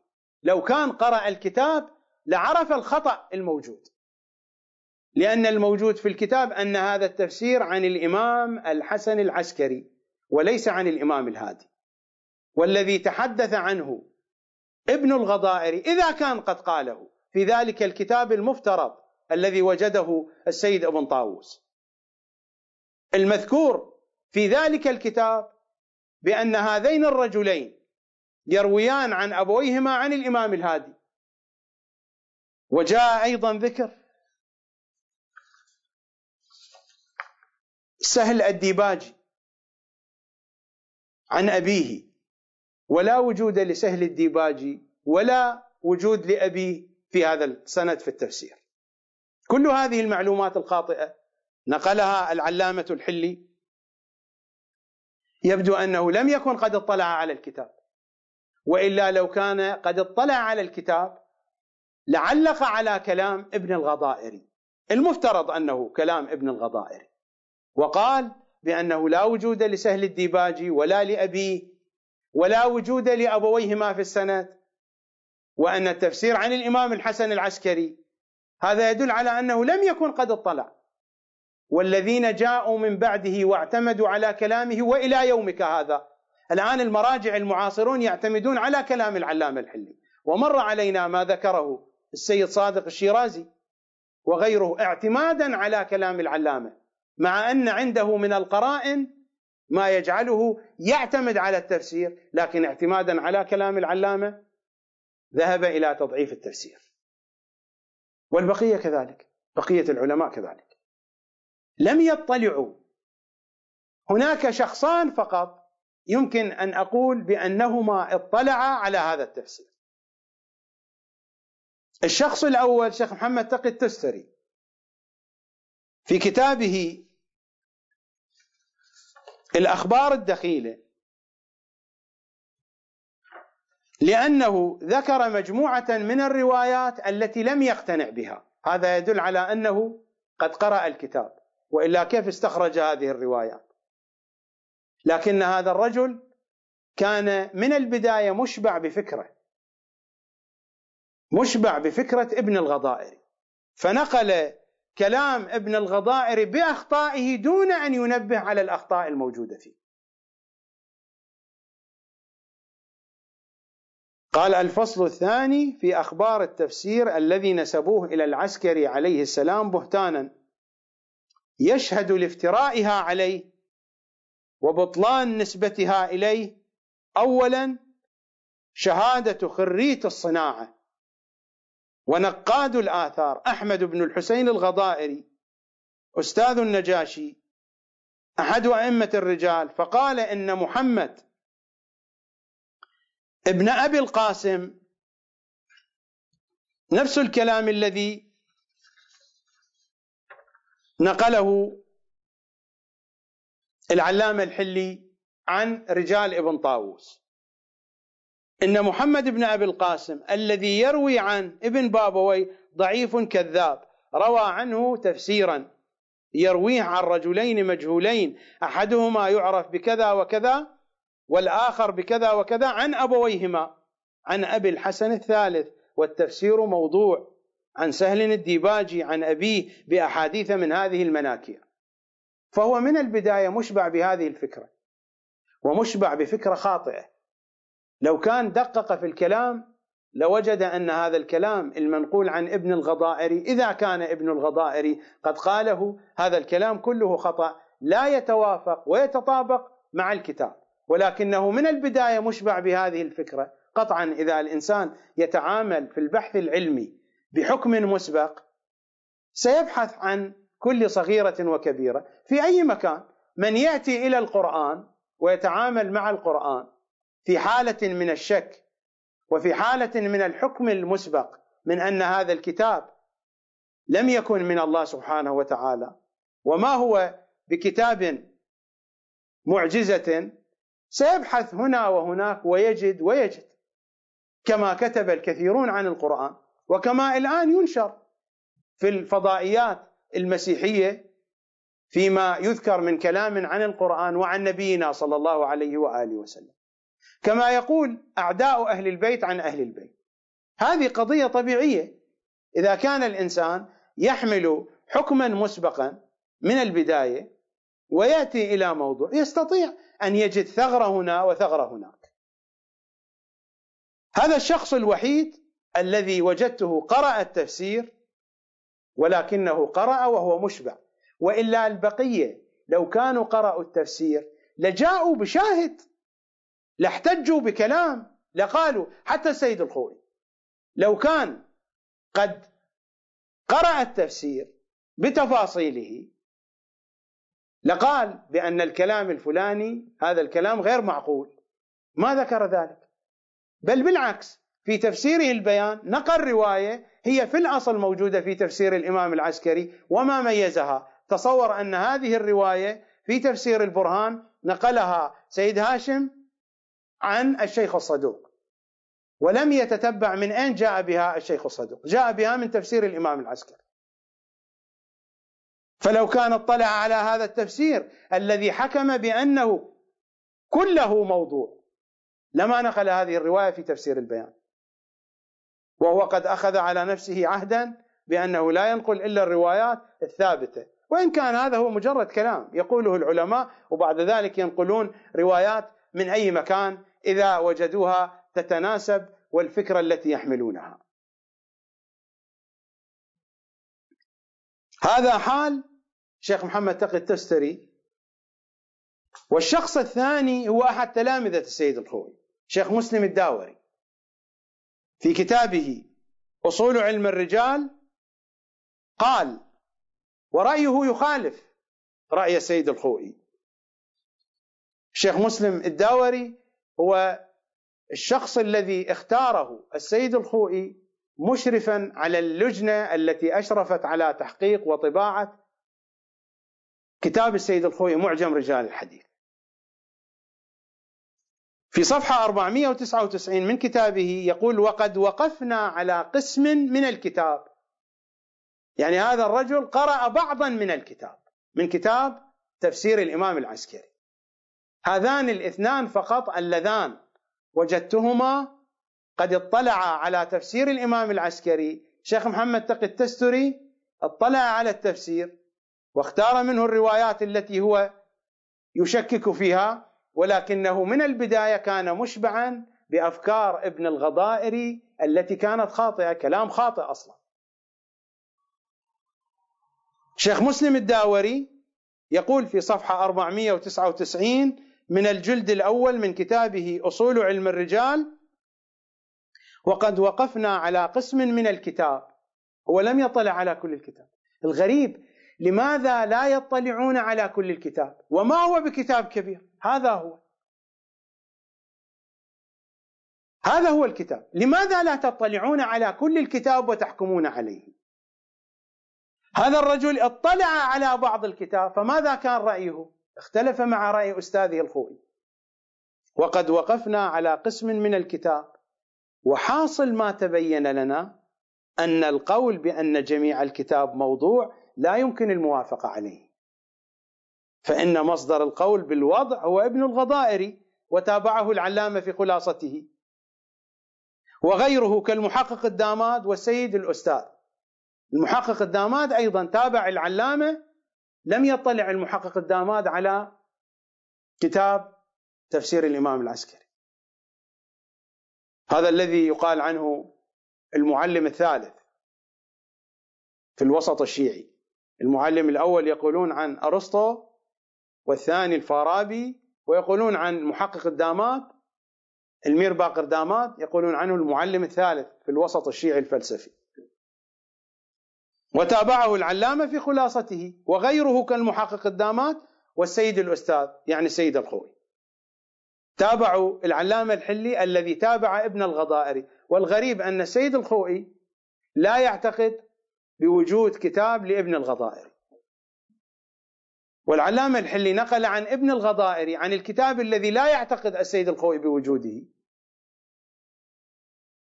والكلام الذي نقله العلامة الحلي كلام خطأ في خطأ. لا يتوافق مع الموجود في تفسير الإمام العسكري. شيخ مسلم الداوري اطلع على بعض من الكتاب فخرج بهذا القول. وقد وقفنا على قسم من الكتاب. وحاصل ما تبين لنا أن القول بأن جميع الكتاب موضوع لا يمكن الموافقة عليه أصلا خلاف المنطق. أنا لا أقول بأن تفسير الإمام العسكري كل كلمة فيه صحيحة. أنا قلت هذه المجاميع التفسيرية عبث فيها. أنا أقول بالمجمل هذا حديث أهل البيت. وبطول الخبرة والفحص والتحقيق نستطيع أن نميز حديثهم من حديث غيرهم. البقية لم يطلعوا عليه. بدليل لو اطلعوا عليه لذكروا لنا ماذا وجدوا. هكذا بالجملة يتحدثون عن الكتاب. فقط شيخ محمد تقي التستري اطلع على الكتاب ولكنه مشبع بفكرة ابن الغضائري وثبت كلام ابن الغضائري الذي هو لا يتفق مع الموجود في تفسير الإمام العسكري. يعني لو كان قد قرأ تفسير الإمام العسكري بعين منصفة بعين التحقيق لوجد الفارق الكبير بين السند المذكور عند ابن الغضائري وبين الموجود في تفسير الإمام العسكري. لكنه لأنه دخل وهو أعمى بفكر ابن الغضائري فما رأى الاختلاف الكبير الموجود بين السند الذي ذكره ابن الغضائري والسند الموجود في تفسير الإمام العسكري. والقضية الأعجب أنهم حين يجعلون من كتاب ابن الغضائري كتابا وهو لا وجود له ويقبلون كلامه الخاطئ الذي لا يتوافق مع الموجود في تفسير الإمام العسكري ويحكمون على تفسير الإمام العسكري بذلك الكلام الخاطئ. والتفسير موجود. ورجال ابن الغضائري ليس موجودا. والقضية التخبطية هذه موجودة في كل مكان. في كل اتجاه. في كتب الرجال. ولكنهم يقفزون عليها. ويتوجهون إلى حديث أهل البيت. يمزقون حديث أهل البيت تمزيقا. هذا هو رجال النجاشي. المتوفى سنة 450 والذي يترجم لرجل ومر علينا هذا الأمر محمد ابن الحسن ابن حمزة. يترجم له فيقول مات رحمه الله في يوم السبت سادس عشر شهر رمضان سنة ثلاث وستين وأربعمائة ودفن في داره. هذا في متن رجال النجاشي. موجود هذا الكلام. نجاشي توفي 450 وهو يتحدث هنا في كتابه عن رجل ويحدد بالضبط مات رحمه الله في يوم السبت سادس عشر شهر رمضان سنة ثلاث وستين وأربعمائة. ودفن في داره. حدد الزمان والمكان والدفن. بعد وفاته بثلاث عشر سنة. ألا يعني هذا بأن الكتاب قد عبث به؟ الكتاب عبث به. ثم لا يوجد طريق إلى هذا الكتاب. لا يوجد طريق لعالم من العلماء إلى هذا الكتاب. مثل ما تفسير الإمام العسكري موجود يتناقل بين أيدي العلماء هذا الكتاب كتاب رجال النجاشي يتناقل. العلامة الحلي وابن داود حرفا اسمه. أما من الذي حرف هذا الكلام؟ من الذي وضع هذه المعلومات في هذا الكتاب؟ عن رجل توفي بعد وفاة النجاشي بثلاث عشر سنة. ماذا يقول الرجاليون؟ هذا أصول علم الرجال للشيخ مسلم الداوري من أبرز تلامذة السيد الخوئي في علم الرجال. يقول وقد تميز كتابه كتاب النجاشي في صفحة 42 من الجزء الأول. وقد تميز كتابه بالدقة والضبط. ولذا قيل إن النجاشي أكثر دقة من الشيخ في علم الرجال. ولعله لاشتغال الشيخ بكثير من العلوم والتأليف فيها.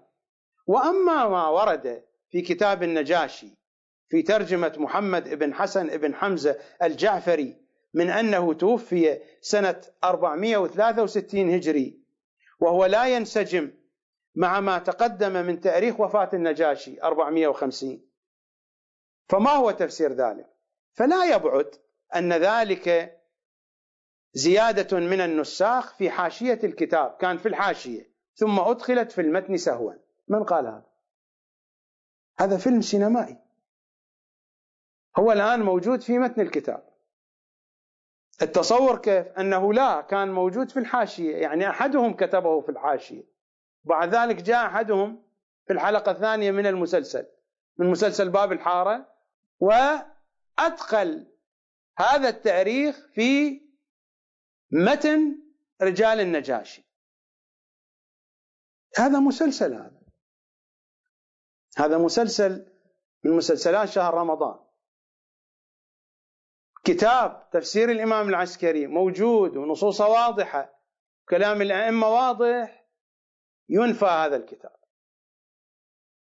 رجال النجاشي الذي زور اسمه من الفهرست إلى الرجال على يد مراجعنا الكبار وعلمائنا زوروا الاسم لتحريف جهة الكتاب وصار النجاشي هو أدق من الشيخ الطوسي لماذا؟ لأن الشيخ الطوسي لم يوثق ولم يقدح لقلة معلوماته. الذين وثقهم والذين قدحهم في الفهرست أو في الرجال قلة قليلة جدا بحيث الكتب تكون عديمة الفائدة. كتاب رجال الطوسي وفهرست الطوسي كتب في علم الرجال بحسب قواعد علم الرجال كتب عديمة الفائدة. ما فيها معلومات عن الرجال. رجال النجاشي نسبيا أكثر من كتب الطوسي. في قضية القدح والمدح. لأنهم وجدوا هذا المنفذ فيه معلومات ما هو أساسها؟ لا يعرفون الأساس. من أين جاء بهذا القدح والمدح؟ لا أحد يعرف من أين جاء النجاشي بالقدح والمدح. لكنهم بالنتيجة وجدوا لهم طريقا يشابه طريق المخالفين. لأنه ما عندنا كتاب فيه قدح ومدح. الكشي هو كتاب حديث والنسخة الأصلية غير موجودة. النسخة الأصلية أصلا غير موجودة والموجود ما اختاره الشيخ الطوسي. وحتى هذه النسخة فيها اختلافات كثيرة في النسخ. وبالأخير هو كتاب حديث بحاجة إلى كتاب رجالي آخر لمعرفة أسانيد الروايات الموجودة فيه. فهرست الشيخ الطوسي ورجال الشيخ الطوسي ما في توثيق ولا تضعيف إلا قليل جدا بحيث كتاب الفهرست والرجال كتب عديمة الفائدة في جهة القدح والمدح بقي الكتاب الوحيد عندنا هو كتاب النجاشي وهو كتاب محدود أيضا. نسبة القدح والمدح فيه أكثر. هذه الزاوية فقط وجدوها في هذا الكتاب فصار النجاشي الرجالي الخبير الدقيق أدق من غيره. وهو قد كتب كتابا اسمه الفهرست وقال في المقدمة إنني أريد أن أؤلف كتابا أذكر فيه المؤلفين والمؤلفات فما علاقة هذا بالتوثيق وبالقدح والمدح؟ إنما يقدح ويمدح عرضا. فاعتبروه هو أفضل الرجاليين خبرة. لماذا؟ لأن الشيعة لا يملكون كتابا في الرجال فيه قدح ومدح مثل المخالفين. فعظموا هذا الكتاب. وحرفوا اسمه من الفهرست إلى الرجال. ثم رقعوا هذه الترقيعات. هذا الترقيع ليس فقط من الشيخ الداوري من الشيخ الداوري ومن غيره من البقية أيضا. حينما يشكل على الكتاب بهذا الإشكال يقال بأن هذا احتمال. احتمال ما هو احتمال؟ هذا موجود في المتن. هذا دليل على أن الكتاب عبث به. إذا عبث بهذا المكان عبث في البقية. أساسا نحن النجاشي من أين عرفنا بأنه رجالي محض؟ من أين عرفنا بأنه خريت في الصناعة؟ قبلنا بهذا. ما هو الأساس الذي اعتمده؟ قبلنا بهذا. الكتاب الموجود لا يوجد طريق صحيح إليه وإنما نقل بين أيدي العلماء مثل ما نقل تفسير الإمام العسكري وبقية الكتب. فيه تحريف فيه تحريف بدليل أن في ترجمة هذا الرجل أنه توفي بعد ثلاثة عشر سنة من وفاة النجاشي والمؤلف يؤرخ لهذا الرجل. مثل ما حصل هنا تحريف يمكن أن يحصل في أي مكان آخر. لماذا هذا الكتاب ينزه؟ أو يعتبر كتاب صحيح؟ ويعتبر دليل وأساس وميزان لتقييم حديث أهل البيت. لماذا؟ هذا سؤال كبير. وأهل البيت وضعوا لنا ميزانا هو القرآن. لماذا نعرض عن موازين أهل البيت؟ لماذا نحطم حديث أهل البيت ولاحظتم السفاهة الموجودة في التفسير الذي كتبه علماؤنا يوم أمس؟ نفس السفاهة الموجودة في كتب المخالفين. نفس السفاهة نفس الترهات نفس الجهالة نفس الحماقة. بينما حديث أهل البيت شيء آخر. ماذا نقول؟ وللكلام بقية. بقية الحديث في حلقة يوم غد. إن شاء الله تعالى بقية الله زهرائيون نحن معك. معك معك. زهرائيون لا مع غيرك. زهرائيون مع حديثكم يا بقية الله. نحن مع حديث أبيك العسكري مع تفسير أبيك العسكري. زهرائيون نحن زهرائيون نبقى. زهرائيون زهرائيون والهوى. زهرائي في أمان الله.